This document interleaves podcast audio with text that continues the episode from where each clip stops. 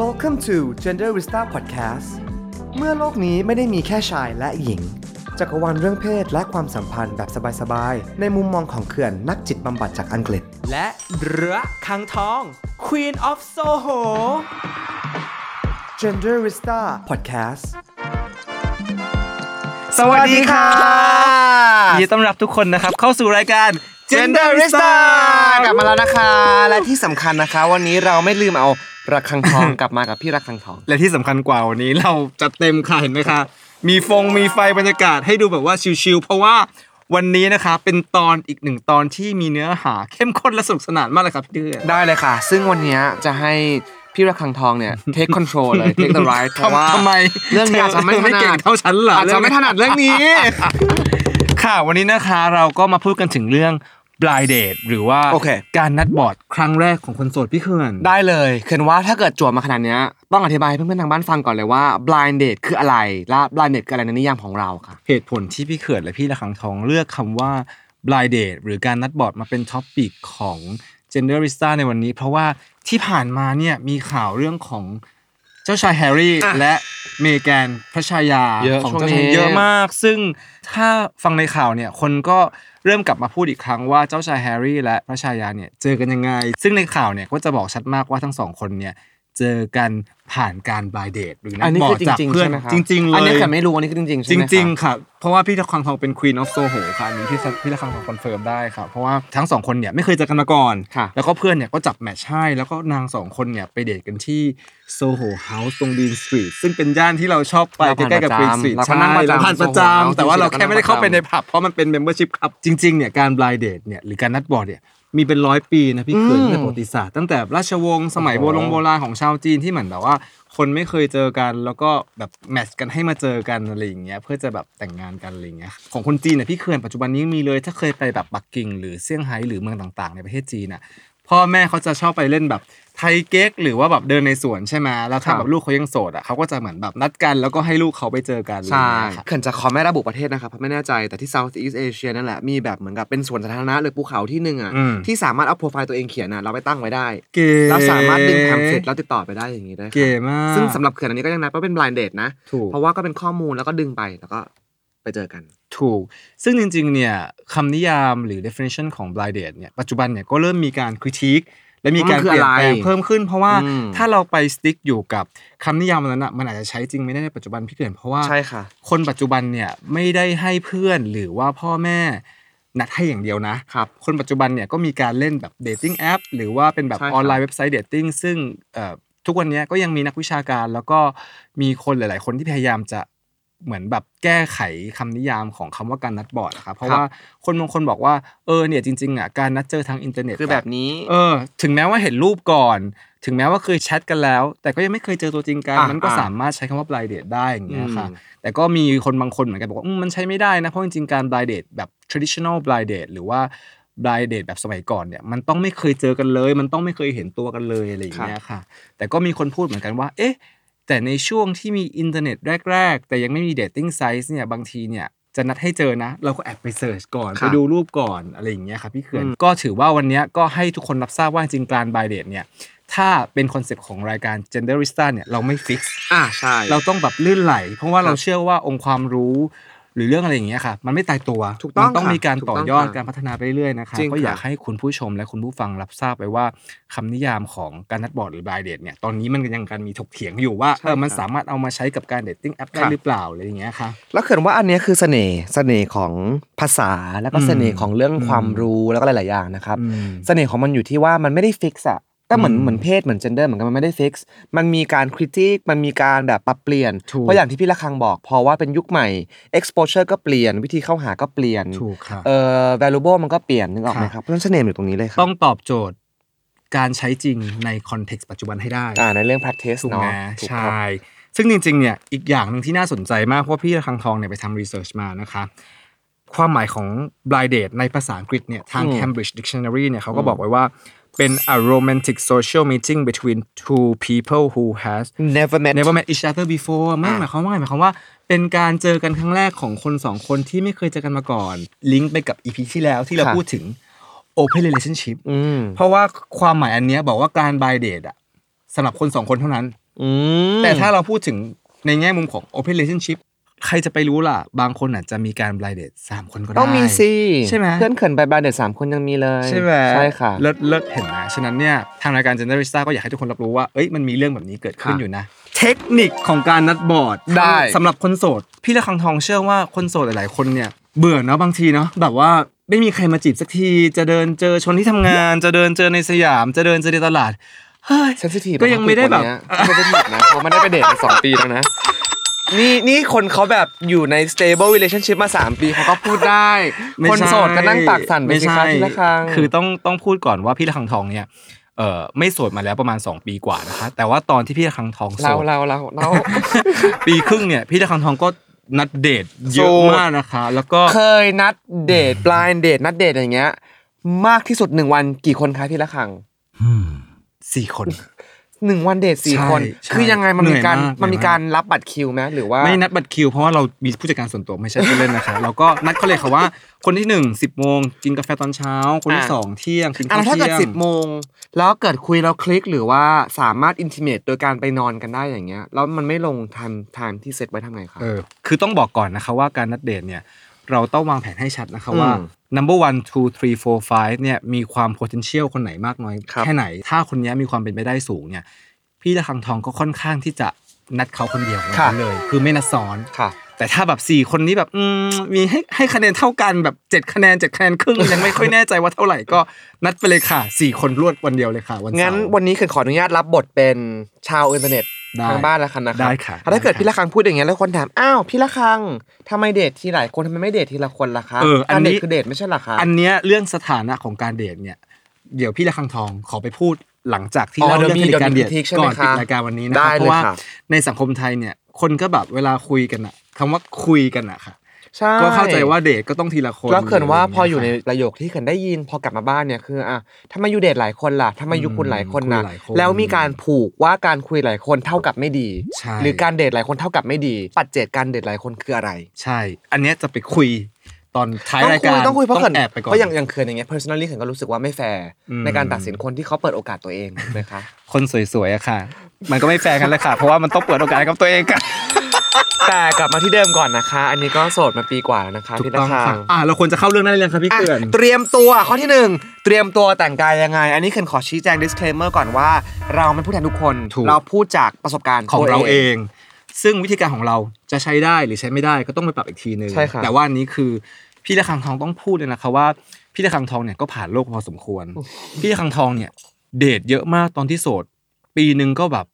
50-70 คนพี่ละคังทองเจอคนเยอะมากฉะนั้นเนี่ยพี่ละคังทองก็อยากจะถ่ายทอดเทคนิคตรงนี้ให้กับคนโสดที่พร้อมจะมีแฟนและพร้อมที่จะไปออกเดทดีนะจะได้ไม่ต้องเสียเวลาเขินออกมั้ยจริงๆอันนี้ดีอันนี้จริงๆดีเพราะเขินว่ารายการเราเนี่ยเราพูดเป็นแบบ PH7 ค่อนข้างเยอะเป็นกลางเขินว่าเราแบบใส่เสียงเราลงไปบ้างก็ดีเป็นแนะนำเพราะบางคนเค้าฟังเค้าก็อยากได้แบบคอมเมนต์บ้างว่าแบบอุ๊ยบอกหนูหน่อยใช่เพราะบางคนแบบบางทีไปอ่านในอินเทอร์เน็ตหรือบทความมันมีความเป็นแบบคือเราไม่ว่าเขาไม่ดีนะแต่หมายความว่าบางทีมันปรับใช้ลำบากพี่เขินออกมั้ยโอ๊ยบางทีเขินสตรักเกิลนะกับปกหนังสือใหญ่ๆอย่างเงี้ยว่าทำให้ผู้ชายหลังเร็วยังไงอย่างเงี้ยเขินรู้สึกว่าแบบฟิกซ์มากเลยอ่ะหรือว่ามัดใจอย่างงี้หรือว่าการชวนเขินรู้สึกว่าบางทีอ่ะมัน leading มากเราอาจจะอยู่ในพื้นที่ที่แบบเรามาพูดว่าอันนี้อาจจะดีหรืออาจจะไม่ดีดีกว่าก็ที่พี่เขินอ่านอย่างงั้นอาจจะเป็นพี่ละคังทองไปคิดโอเคข้อที่1เตรียมตัวเครื่องแต่งกายแล้วก็ทำใจให้สบายคืออะไรครับพี่เขื่อนคือต้องบอกก่อนเลยว่าเวลาคนไปเดทเนี่ยจะตื่นเต้นนะคนโสดที่ไม่ค่อยได้ออกไปเจอคนแปลกๆคนใหม่ๆเนี่ยเขื่อนตื่นเต้นมันจะมีความตื่นเต้นมีความเนิร์วัสทำตัวไม่ถูกบางทีมันก็จะแบบว่าเตรียมตัวเยอะเกินไปก็ไม่ดีนะพี่เขื่อนไม่ค่อยอยู่ว่าจะทำยังไงจะทำยังไงใช่มั้ยคือจริงๆอ่ะพี่ละคังทองอยากจะบอกว่าทำใจให้สบายแล้วก็เซตexpectation หรือความคาดหวังให้น้อยที่สุดพี่ละคังแต่งตัวยังไงอ่ะเขินอาจจะได้ยิน2แบบ polar opposite เลยคือคนที่1แต่งตัวท็อปฟอร์มไปเลยเพราะว่า I have to be my best หรือฉันต้องดูดีที่สุดที่จะทำได้หรือ2ไปแบบสบายที่สุดเพื่อให้เขารู้ไปเลยว่าอันนี้คือ standard ฉันนะแล้วเดทที่2ที่3อ่ะค่อยแต่งตัวสวยให้รู้ว่าฉัน fluent นะฉันสามารถสบายก็ได้เต็มที่ก็ได้พี่ละคังเป็น end ไหนของ spectrum พี่ละคังชอบเป็นตัวเองปังคือแต่งตัวที่คิดว่าถ้าฉันแต่งแบบนี้ทุกวันน่ะเขาก็ยังจะชอบฉันอยู่อ่ะ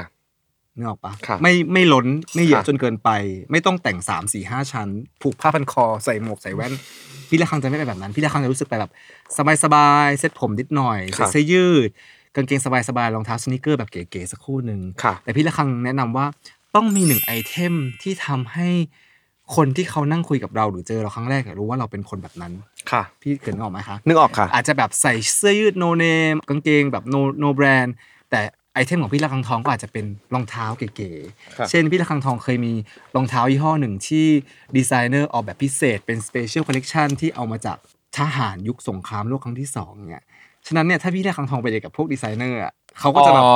เตะตาว่าเฮ้ยเธอรู้จักรองเท้ารุ่นนี้ได้เหรอซึ่งอันนี้ก็คือเข้ามาเรื่องการบายเดทแต่ทำการบ้านมาแล้วว่าอ๋อเขาเป็นอาชีพนี้นะ occupation นี้นะฉันจะทำอย่างนี้เพื่อที่จะสามารถมี conversation อะไรอย่างนี้ได้ถูกข้อที่2ค่ะการเลือกสถานที่นะคะการเลือกสถานที่ต้องแบบคือพี่ละครั้งทองคุยกับพี่เขื่อนหลายครั้งเวลาที่แบบพี่ละครั้งทองไปเดทแล้วก็มาเล่าให้เขื่อนฟังเนี่ยพี่ละครั้งทองคิดว่าการเลือกสถานที่นัดเดทเนี่ยเป็นสิ่งที่สำคัญค่อนข้างแบบที่สุดของการไปเดทเลยคือ1ต้องแบบต้องปลอดภัยก่อนsafe and secure แน่นอนแล้วถ้าเกิด secure เนี่ยคือ secure เรานะครับว่าไปแล้วแบบคนเห็นเยอะหรือเปล่าปลอดภัยหรือเปล่าจริงๆ private มันก็ได้นะครับแต่อย่างเขื่อนอย่างเงี้ยเขื่อนก็เลือกที่จะไปที่ที่แบบค่อนข้างปลอดภัย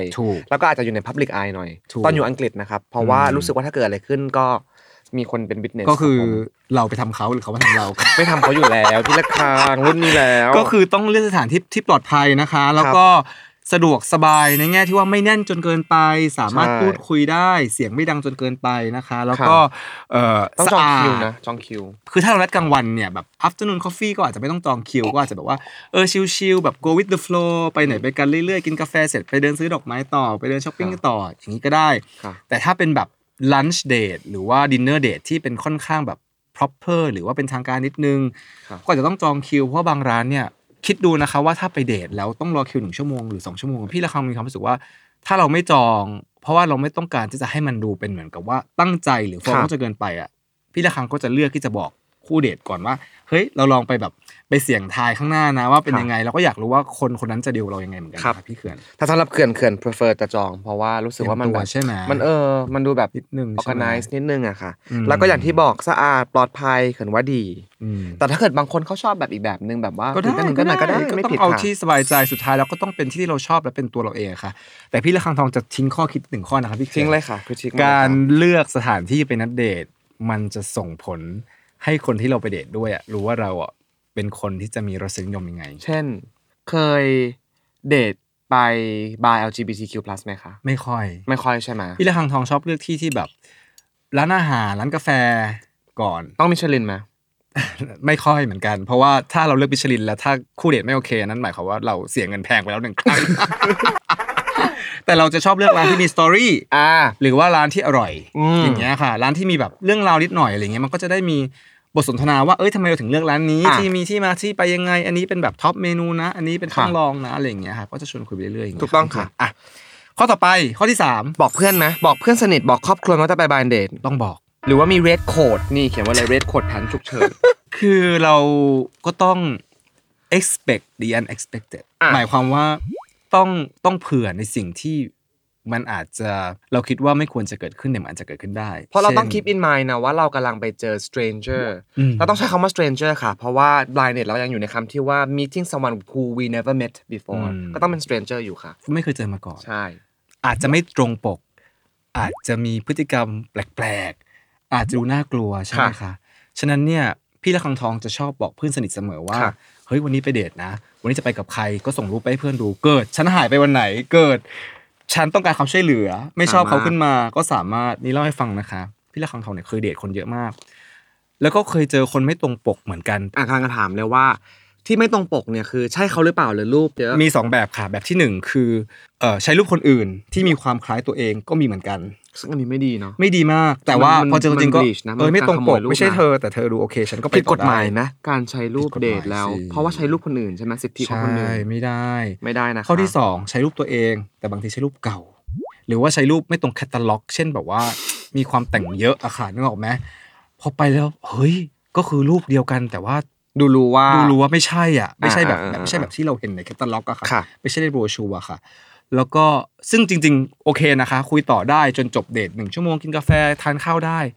แต่มันมีบางคนพี่เขื่อนเคยไปเจอแล้วมันแบบคือบุคลิกเขาออกอวดอ่ะเขาแบบ เขาแปลกๆอ่ะแต่ไม่ได้ดูอันตรายอะไรนะคะแต่เรารู้สึกว่าเราไม่ชอบเรารู้สึกว่าแต่แปลกๆของเขาคือแปลกของเขาคือแปลกจากเราใช่ไหมครับที่เราชอบเราไม่ชอบแบบนั้นแล้วก็เรารู้สึกไม่ comfortable ที่จะนั่งต่อให้ครบ1ชั่วโมงก็เคยเกิดขึ้นค่ะพี่จะคำนวณทำไมรู้ไหมครับก็คือกินกาแฟไปคุยไปแสดงแบบ acting ยิ้มแย้มแจ่มใสพูดคุยแต่ว่าก็แอบไลน์ไปหาเพื่อนว่าแบบ red code red code แบบส่งสัญญาณไฟแดงคือขอความช่วยเหลือเพื่อนพี่ละคังทองก็จะแบบ1ก็คือโทรมาบอกว่าแบบเฮ้ยมีเรื่องด่วนแบบเฮ้ยต้องกลับบ้านด่วนซึ่งพี่ละคังทองวันนั้นก็อยู่แถวนั้นพอดีค่ะก็วิ่งมารับเลยบอกว่าเฮ้ยแบบละคังทองเราต้องไปด่วนอะไรอย่างเงี้ยไม่โอเคเราต้องมีเรื่องธุระที่บ้านด่วนเราต้องไปโอ้ sorry นะยูฉันต้องไปแล้วนะคือแบบ I'm so sorry แต่ let's chat later นะนึกออกมั้ยก็กาแฟได้ครึ่งแก้วไปเลยครึ่งชั่วโมงครึ่งแก้วแล้วติดต่อเขาอีกมั้ยไม่ติดต่อการที่เราไปเดทแล้วเราเลือกที่จะขีด boundaries ว่าไม่อยากนั่งต่อแล้วโกสคนๆนึงอย่างเงี้ยผิดมั้ยไม่ผิดสำหรับเกิ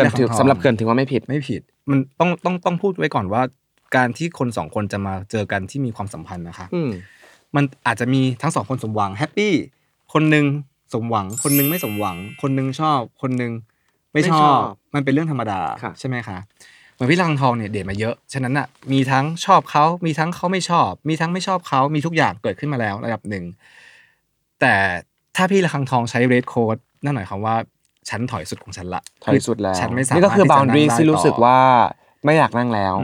แล้วพี่ลักคังว่ามันเป็นไปได้มั้ยที่เราจะบอกเค้าว่า even though ฉัน appreciate ที่คุณมาพูดดี I want to end this date now because I feel it is uncomfortable for me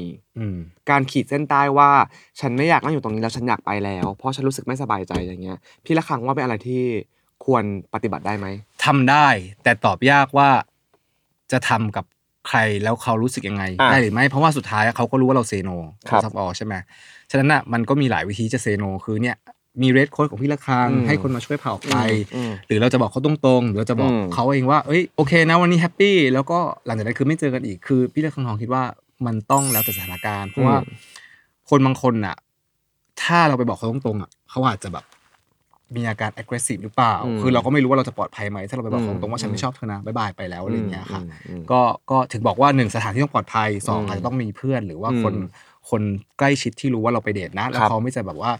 ช่วยเหลือเราตลอดเวลาถ้าเกิดอะไรขึ้นอย่างเงี้ยครับพี่เขื่อนก็อย่างที่พี่ละคังพูดก็พูดดีนะครับว่าสุดท้ายเราก็ต้องดูประเมินสถานการณ์ด้วยแต่ก็ต้องกลับมาที่คอเดิมนะครับว่าเราก็อยู่ในสังคมที่เราโตมาแล้วการพูดว่า no หรืออะไรอย่างเงี้ยหรือไม่เอาอย่างเงี้ยหรือไปแล้วอย่างเงี้ยอาจจะเป็นเรื่องที่พูดยากหรือ uncomfortable หน่อยจริงๆเราต้องอยู่ในยุคนะครับที่ว่า no is no แล้วเรามีสิทธิ์จะพูดว่า no เหมือนกัน and yes is yes and yes is yes ถูกต้องค่ะอ้าวข้อที่4ไปถึงเวลาดีหรือก่อนเวลาดีครับพี่เขื่อนพี่เขื่อนตอบก่อนตอบพี่เขื่อนไปตรงเวลาค่ะเพราะพี่เขื่อนเป็นคนที่รู้สึกว่าถ้าบอกเที่ยงคือไปเที่ยงแล้วถ้าเกิดเวลาไปเที่ยงแล้วเดทมาช้าเนี่ยพี่เขื่อนก็เป็นคนคริติคเลยนะพี่เขื่อนเป็นคนที่เรื่องเวลาใช่จะพูดเลยว่า nice to meet you but by the way you're like 15 minutes late please have a seat จริงเหรอเธอก็แรงเหมือนกันเนาะno เราเป็นเขื่อนเป็นคนเทคเรื่อง boundaries กับเวลาแบบจริงจังมากพี่ละคังก็เป๊ะเหอะพี่ละคังเป็นคนตรงเวลาค่ะแล้วก็เวลาขนาดเพื่อนมาสายหรืออะไรเงี้ยเวลากินข้าวปกติถ้ามาสายเยอะแล้วไม่เทคมาบอกพี่ละคังก็จะพูดเลยว่าเธอมาสายได้ยังไงนู่นนั่นคือถ้ามันจะมาสายต้องบอกก่อนสิเพราะว่าเราเป็นคนยุ่งใช่ไหมคะแล้วเวลาเราก็มีค่าแพงเวลาเราแพงหน้าเราก็แพงเพราะว่าคุณหมอจิ้มไปเยอะมากพี่ละคังลงทุนถ้าเป็นเดทเนี่ยพี่ละคังทองเลือกที่จะไปถึงก่อนเวลาไม่เกิน5นาทีไปถึงก่อน5นาทีเนี่ยคือเข้าไปเลยมั้ยหรือว่ารอหน้าร้านหรือว่ายังไงเข้าไปเลยรอสแตนบายสมมุตินะคะถ้าพี่ละคังทองดันไปถึงก่อนแบบรถไม่ติดไปถึงก่อนครึ่งชั่วโมง15นาทีพี่ละคังทองจะไม่เข้าไปในร้านเหมือนกันพี่ละคังทองจะไปตรงอื่นก่อนแค่เดินผ่านแล้วก็ตรงอื่นเพราะว่าการมาถึงก่อนในเรื่องของ power หรือว่าการเจรจาก็ไม่ค่อยดีเท่าไหร่แบบว่าเราก็จะดูตื่นเต้นจนเกินไปฉะนั้นเนี่ยอันนี้ให้ไปเลือกเองนะคะใช่ก็คือไปตรงเวลาหรือไปก่อนนิดนึงไม่เกิน5นาทีแต่อย่าไปสายไม่ควรแนะนำให้ไปสายการไปสายคือก็ไม่ดีนะคะสำหรับเพื่อนนะการไปสายคือไม่เคยรู้สึกว่าการไปสายคือดีเลยอะครับใช่ข้อต่อไปค่ะประเภทของอาหารอันนี้อาจจะฟังดูไม่ค่อยสำคัญนะแต่สำคัญนะพี่เพื่อนไปกินข้าวเด็กครั้งแรกอะเพราะอะไรรู้ป่ะต้องพูดเลยว่าถ้าเกิดเลือกเรื่องอาหารแล้วมีหลายปัจจัยบ้างอย่างเขื่อนอย่างเงี้ยไม่ใส่สีขาวเพราะ ไม่ได้สิกินเลอะกินมุมมาเธอกินอะไรเลอะเธอไปเดทนะสปาเกตตี้ไม่ได้ทุกคนคะฟังพี่ละคังทอนนะคะการไปเดทเราไม่ได้ไปกินข้าวให้อิ่มค่ะเราไปกินคอนเวอร์เซชั่นเราไปกินมูดค่ะหิวแค่ไหนก็ต้องไม่สั่งเพิ่มค่ะเอาแบบพอดีค่ะพี่เขื่อนนี่พี่เขื่อนเวลาไปเดทนี่คือเป็นหมอว่ากินให้อิ่มหน่อยนะเวลาเราน้อยพี่ละคังถ้าเกิดไปเดทเนี่ยก็คือว่า I would like to know you but I would want to be comfortable too พี่ละคังเขากินไม่อิ่มค่ะไม่อิ่มใช่มั้ยก็คือสิ่งที่จะบอกข้อเนี้ยแล้วแต่ว่าใครจะใช้หรือไม่ใช้ก็ได้นะแต่ความส่วนตัวของพี่ละคังทองคือ1 no เผ็ดห้ามเผ็ดโอ้นี่ก็ไม่กินเผ็ดใช่เลยมั้ยครับพี่เขื่อนเผ็ดปั๊บก็คือเหงื่อออกค่ะเหงื่อออกไหลค่ะต้องมานั่งเช็ดทิชชู่คุยไปเช็ดทิชชู่ไปปากแบบว่าซื้อๆไปไม่เอานะคะข้อที่2 no เส้นค่ะไม่เอาเส้นค่ะอะไรมันกระเด็นปะมันกระเด็นเวลาซูดแบบสปาเกตตี้ตัดกินวนๆหลุดช้อนต้องแบบเพลนๆตักเป็นคำได้คำเล็กๆพอดีสุภาพมีความสวยระดับนึงถ้ามันมีแบบอาหารที่มันมีรสชาติเหม็นนิดนึงอ่ะเวลาที่เราคุยหรืออะไรอย่างเงี้ยค่ะมันคือต้องบอกก่อนว่าถึงเราจะไม่เป็นคนมีกลิ่นปากถ้าเรากินของเหม็นอย่างเงี้ยค่ะทุเรียนหรืออะไรอย่างเงี้ยค่ะมันอาจจะแบบไม่ดีอ่ะค่ะหมายถึงว่านี้น้องๆฟังไว้ไม่ต้องทำตามนะครับพี่ละคังทองเวลาไปเดทแล้วพี่ละคังทองชอบใครอ่ะเวลาทานอาหารเสร็จอ่ะจะชอบไปชวนไปดื่มต่อหลังจากทานอาหารถือว่าเป็นอีกหนึ่งสเต็ปที่พี่ละคังทองเหมือนกับว่า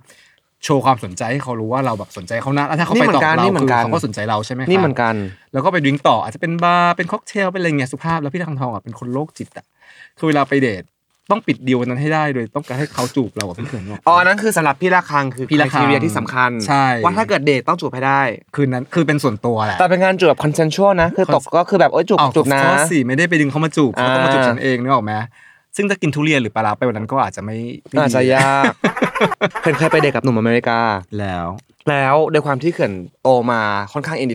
ดิเพนเดนต์ใช่มั้ยครับก็คือรู้สึกว่าอาหารน่ะแบบแชร์กันได้แชร์กันแบบคนละครึ่งอย่างเงี้ยไม่ซีเรียสแล้วตอนนั้นเด็กกับพี่อเมริกันเสร็จเนี่ยพอขอบินอย่างเงี้ยตอนนั้นอยู่ที่อังกฤษก็ขอบินก็บอกว่า split the bill คือเดทแฮปปี้มากเลยนะแฮปปี้คุยเรื่องงานไลฟ์สไตล์อะไรอย่างเงี้ยแล้วพอ split the bill เขาบอกว่าlet's split the bill อ่ะเค้าหน้าเสียแต่เขื่อนก็ไม่รู้ว่าทำไมหน้าเสียแล้วเพิ่งมารู้ตอนหลังว่าเค้าบอกว่าการที่เขื่อนบอกว่า split the bill อ่ะเค้ารู้สึกว่าจะไม่เจอกันอีก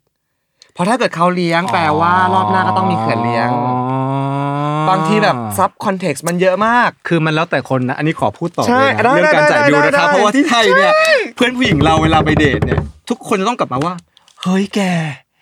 ค้าให้เราหารว่ะคืออันเนี้ยเป็น subjective มากคือมันแล้วแต่คนมากไม่ได้เกี่ยวกับเรื่องเพศเลยนะครับแต่ก็รู้สึกว่ามันเป็น gender role มากที่ว่าไปเดทผู้ชายต้องจ่ายสมัยก่อนใช่รู้สึกว่าถ้าเกิดเราสู้เพื่อ equality แล้วเรื่อง equality ในการจ่ายบิลก็ต้องมี equality กันรู้ป่ะพี่ละคังทองอ่ะถ้าชอบเขามากๆอ่ะแบบชอบมากนะฉันจ่ายเลยนะแต่ก็แตกต่างเพราะว่าพี่ละคังเลือกที่จะจ่ายให้เพราะอะไรรู้มั้ยไม่ได้หมายความว่าเขาต้องมาชี้และโปรเจกต์ว่าพี่ละคังต้องจ่ายให้เขาอันนี้เราคอนเซนต์ที่จะจ่ายให้มันต่างกันเพราะอะไรรู้มั้ยส่วนตัวนะคะเหมือนจะได้บอกเขาว่าต้องมีครั้งที่2แล้วเธอต้องมาเรียกฉันอีกก็นั่นไงฉันอยากเจอเขาอีกไงอันนี้ก็เป็น1วิธีที่พี่การก็งงไงอยากจะบอกว่าเรื่องจ่ายบิลเนี่ยไม่ว่าจะเป็นเพศไหนเนี่ยพี่ละคังทองพี่เขื่อนขอยืนยันว่าทุกวันเนี้ยมันพูดไม่ได้นะว่าผู้ชายต้องจ่ายหรือผู้หญิงต้องจ่ายมันสปลิตอันเนี้ยมันอยู่ที่สถานการณ์วันนั้นจริงๆอ่ะค่ะว่าเป็นยังไงแล้วเขื่อนรู้สึกว่าคริติคการไปเดทที่แบบเดทจนดีทุกอย่างแล้วเบสเสร็จกลับมาที่บอกว่าเธอเค้าดีมากเค้าสุภาพมากเค้าไอเดียดีมากแต่เค้าให้สปลิตบิลอย่างเงี้ยไม่มีใครโอในการจ่ายบิลอะไรให้ใครอย่างเงี้ยยกเว้นว่าเค้าเอาเหมือนที่พี่ละคังบอกอ่ะว่าพี่ละคังออฟเฟอร์อยากจ่ายให้อย่างเงี้ยสำหรับเขื่อนเขื่อนรู้สึกว่ามันนอนเซนส์แต่บางคนก็ไม่ชอบนะเหมือนแบบถ้ามีคนมาออฟเฟอร์ขอจ่ายให้แล้วแบบเค้าบอกว่าเอ้ยอยู่ดูถูกฉันหรือเปล่าทำไมแบบซึ่งอันนี้ก็เป็นประเด็นที่ว่ามีสิทธิ์ที่จะพูดว่าไม่เป็นไรนะคะแบ่งกันได้ตรงเนี้ยเขื่อนว่ามันเกี่ยวกับการเซตบาวด์รีสว่าไปแค่ไหนอะไรมากแค่ไหนซึ่งก็กลับมาเรื่องเดิมนะครับแต่ละคู่ก็แตกต่างกันบางคู่ก็ตกลงมาแล้วว่าจ่ายให้เลี้ยงเพราะฉะนั้นไม่มีคำตอบที่ตายตัวครับข้อนี้ไม่มีคำตอบที่ตายตัวจริงคือมันแล้วแต่สถานการณ์คนนั้นเลยมันแล้วแต่ความชอบของเราด้วยเพราะว่าเราก็ต้องยอมรับว่าเราเองเนี่ยเดทมา50ครั้ง60ครั้งเนี่ย50ครั้ง60ครั้งใน1ปีค่ะไม่ใช่ทั้งชีวิตพี่ละคังซึ่งบอกเลยว่าเราเองก็ยังไม่มีมาตรฐานที่ตายตัวเลยว่าครั้งนี้เราอยากแบ่งครั้งนี้เราอยากจ่ายครั้งนี้เราให้เขาจ่ายคือมันแบบมัน vary มากค่ะครับใช่ค่ะอันนี้อยากบวกเพราะว่าเขื่อนว่าอันเนี้ย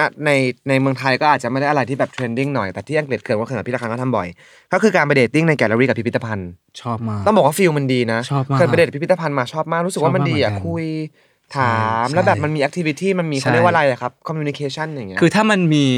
mutual interest หรือภาษาไทยแปลว่าความสนใจที่มันคล้ายกันมันเหมือนกันอะมันจะสนุกเพราะว่าบางคนก็เป็นแบบแฟนหนังสือไปดูร้านหนังสือการบางคนก็ไปดูศิลปะอย่างเงี้ยค่ะบางคนก็ไปดูเสื้อผ้าคือถ้ามันมีความสนใจร่วมกันอะพี่ระฆังทองมองว่าการกินกาแฟหรือกินข้าวแล้วต่อด้วยกิจกรรมอย่างอื่นมันจะเหมือนมีเพื่อนนะคะที่พัฒนาจากการเป็นเพื่อนอ่ะขออนุญาตนะเราเพราะฉะนั้นตอนนี้เขินโสดนะครับเขินชอบไปอควาเรียมใครอยากพาเขินไปเดทเขินชอบดูปลานะคะแต่รู้จักก็ได้ค่ะนั่นขอทีนะพี่ระฆังเราเพิ่งคุยกันเมื่อคืนเองว่าถึงเวลาให้ต้องสละบัลลังก์โสดแล้วทุกคนรู้ไหมคะว่าพี่ระฆังทองงงกับพี่เขินมากเพราะกลับมาคือ1ชอบต้นไม้2คืออะไรรู้มั้ยคะชอบอควาเรียมฟังดูดีนะคะแต่อะไรรู้มั้ยคะเข้าไลน์กรุ๊ปประกาศค่ะพี่ระฆังทองก็เลยบอกพี่เขินว่าฉันเห็นแล้วว่า1ปีเพื่อนฉันต้องไปสนามประกาศต้องหิ้วขวดประกาศไปชนกับคนอื่นแล้วก็มีแบบว่าคอมมูนิตี้ประกาศแน่นอนค่ะฉะนั้นเนี่ยใครจะจีบพี่เขินขนประกาศมาเลยค่ะบอกได้เลยโอเคข้อต่อไปสำคัญมากข้อนี้อย่าให้บทสนทนาแห้งเหี่ยวอย่าให้เกิดเดดแอร์ถึงแม้ว่าเราจะรู้ว่าคนนี้ไม่ใช่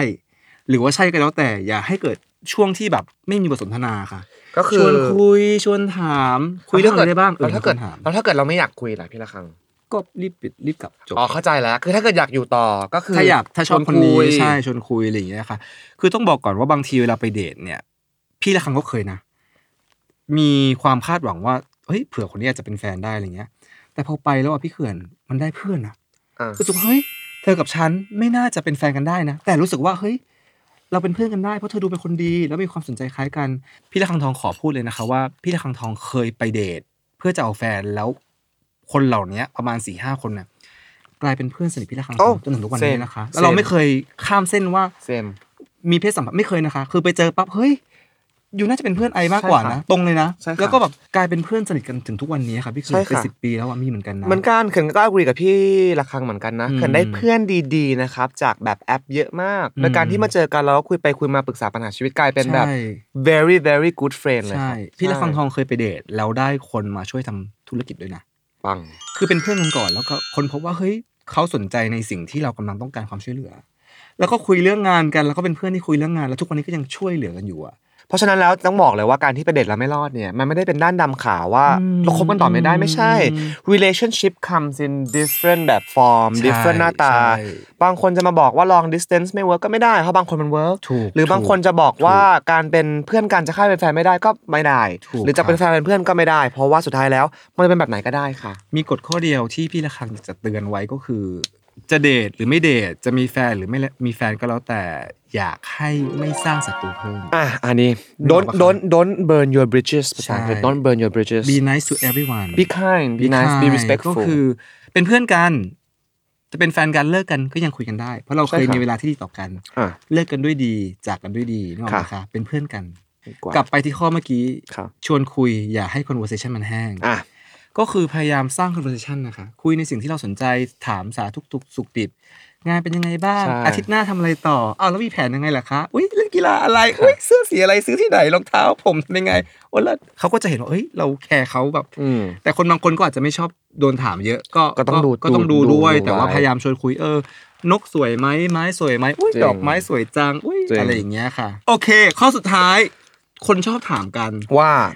นัดเดทแล้วเลือกที่แล้วกินแล้วเดินเที่ยวแล้วชวนคุยแล้วทุกอย่างเสร็จแล้ว what's next ยังไงต่อสำหรับเขื่อนถ้าเขื่อนไม่ชอบเขื่อนเป็นคนชัดมากถ้าไม่ชอบเขื่อนจะแทบจะแบบ construct เป็นแบบเหมือนจดหมายเลยว่าสมมุติเดทกับคนชื่อเจมส์อยู่ก็บอกว่า hey James แบบ I had lovely date แบบไปเดทมาสนุกมาก I enjoy you as a person ชอบอยู่นะในฐานะมนุษย์คนนึงอะไรอย่างเงี้ย but as a partner or a lover or a date I don't see the potential of continuing คือเขื่อนไม่เห็นว่าในแง่ที่มันเป็นโรแมนติกมากกว่าเพื่อนมันจะไปยังไง but thank you for the date แล้วก็จะส่ง construct ไปบางทีอาจจะมีแบบ warm wishes Cohen ด้วยคือก็รู้สึกว่าเป็นการบอกเขาชัดเจนไปเลยว่า enjoy เวลากับยูนะจบด้วยดีเป็นเพื่อนกันต่อได้ enjoy นะแต่ถ้าเกิดในการเดทเนี่ยไม่ได้อยากไปต่อแต่ถ้าเกิดยูจะรอ I text ตอบหรือโรแมนติกเงี้ยไอไม่อยากให้ความหวังยูซึ่งอันเนี้ยเราส่งไปแล้วด้วยความเคารพและความรักนึกออกมั้ยครับถ้าเขาจะ engage ต่อหรือเขาไม่ engage ต่อเขาก็ต้องจัดการเองใช่อันนี้คือเขื่อนถ้าไปต่อถ้าชอบI hope ไม่ใช่ชัดคือเป็นคนชัดมากถ้าเดท1แฮปปี้นะอันที่2ก็คือ good night have a sweet dreams แล้ววันต่อมาก็คือ good morning แล้วก็จะเขียนว่าI hope we have a second date จะเป็นอย่างนี้ใช่ถ้าพี่รังทองมี2แบบนะคะถ้าชอบนะคือ1 move in เลยก็คือเหมือนเมื่อกี้ก็คือยังค่ะแม่ไม่เร็วขนาดไหนค่ะแม่ก็คือข้อที่1คือพยายามชวนไปบาร์อื่นต่อเพื่อที่จะแบบเก็บคิสให้ได้อันนี้เป็นส่วนตัวนะคะเข้าใจ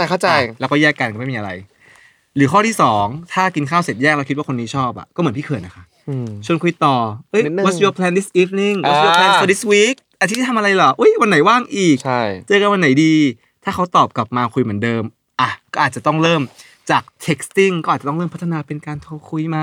แต่พี่ระคังเป็นคนคุยเก่งไงเป็นคนคุย entertain แล้วคือขันว่าคนน่ะเห็นภาพพี่ระคังคนก็เดากันใหญ่ตอนนี้เป็นใครเป็นพี่แล้วฉันสงสารมากพลอยรู้ป่ะทั้งใน TikTok ใน YouTube แบบคนนี้แน่เลยคนนี้เลยแล้วก็ต้องไปคอมเมนต์บอกว่าขอบคุณนะคะที่เข้ามาดูสนุกมากแต่ว่ากลัวเกรงใจคนที่โดนพาดพิงก็คือไม่ใช่เขาทั้งหมดที่ผ่านมานะคะเมื่อตอนต้นรายการเราคุยไปแล้วว่าเราอยากคุยเรื่องนี้เพราะว่าพี่เขื่อนเองหรือแม้กระทั่งเพื่อนของเราบางคนเองเนี่ยก็เคย struggle กับโดนจัดอ่ะโดนคนจัดตรงนี้เพราะว่าไม่มีการเข้าใจเกี่ยวกับการเดทแล้วเขื่อนว่าเรื่องการตัดสินแบบเนี้ยก็มีการกดขี่เพศกันเยอะด้วยคือยังไงครับพี่เขื่อนแบบบางทีแบบผู้ชายอย่างเงี้ยไปตัดสินว่าผู้หญิงเดทหลายคนผู้หญิงเดทหลายคนเท่ากับคำไม่สุภาพอย่างเงี้ยครับคือรู้สึกว่ามีการตัดสินกันเยอะแล้วบางทีแบบผู้ชายบางทียังไม่มีแฟนไปเดทหลายคนก็อาจจะโดนคนอื่นตัดสินเหมือนกันถูกว่าคุยหลายคนไม่ดีอะไรอย่างเงี้ยใช่ซึ่งจริงๆต้องกลับมาเลยว่าการเดทในโลกของตะวันตกเนี่ยการเดทติ้งนะคะมีหลายสถานะพี่เขื่อนใช่คือไม่ได้บอกว่าเดทต้องคุยทีละคนแล้วถ้าไม่รอดก็ค่อยเริ่มใหม่จริงๆการเดทติ้งนั้นมี3สถานะครับพี่เขื่อนคือข้อที่1อันนี้3สถานะในอันที่เรา digest มาให้แล้วนะครับมันอาจจะโตไปอีกก็ได้หรือระหว่างที่เราอ่านเสร็จแล้วเขียนสคริปต์มาอาจจะมีเพิ่มขึ้นมาก็ได้แต่ตอนเนี้ยเท่าที่เราพวกเราจับใจความได้มี3อันอันที่1คือ casual dating casual dating อันเนี้ยก็ธรรมดามากค่ะคือการคุยหลายๆคนช้อปปิ้งไปเรื่อยจนกว่าจะเจอคนที่ชอบพี่ระฆังทองเชื่อว่าคนเราอ่ะเวลาโสดอ่ะมันมีสิทธิ์คุยกับคนหลายคนพร้อมกันนะคะแต่ว่าอาจต้องชัดเจนก็คือบอกทุกคนไปเลยว่าฉัน casual dating นะอันนี้ร่างกายของฉันจะเดทกับคนกี่คนก็ได้เพราะฉันไม่ได้คอมมิตกับใครฉันจะนอนกับคนกี่คนก็ได้เพราะนี่คือร่างกายของฉันไม่ได้คอมมิตกับใคร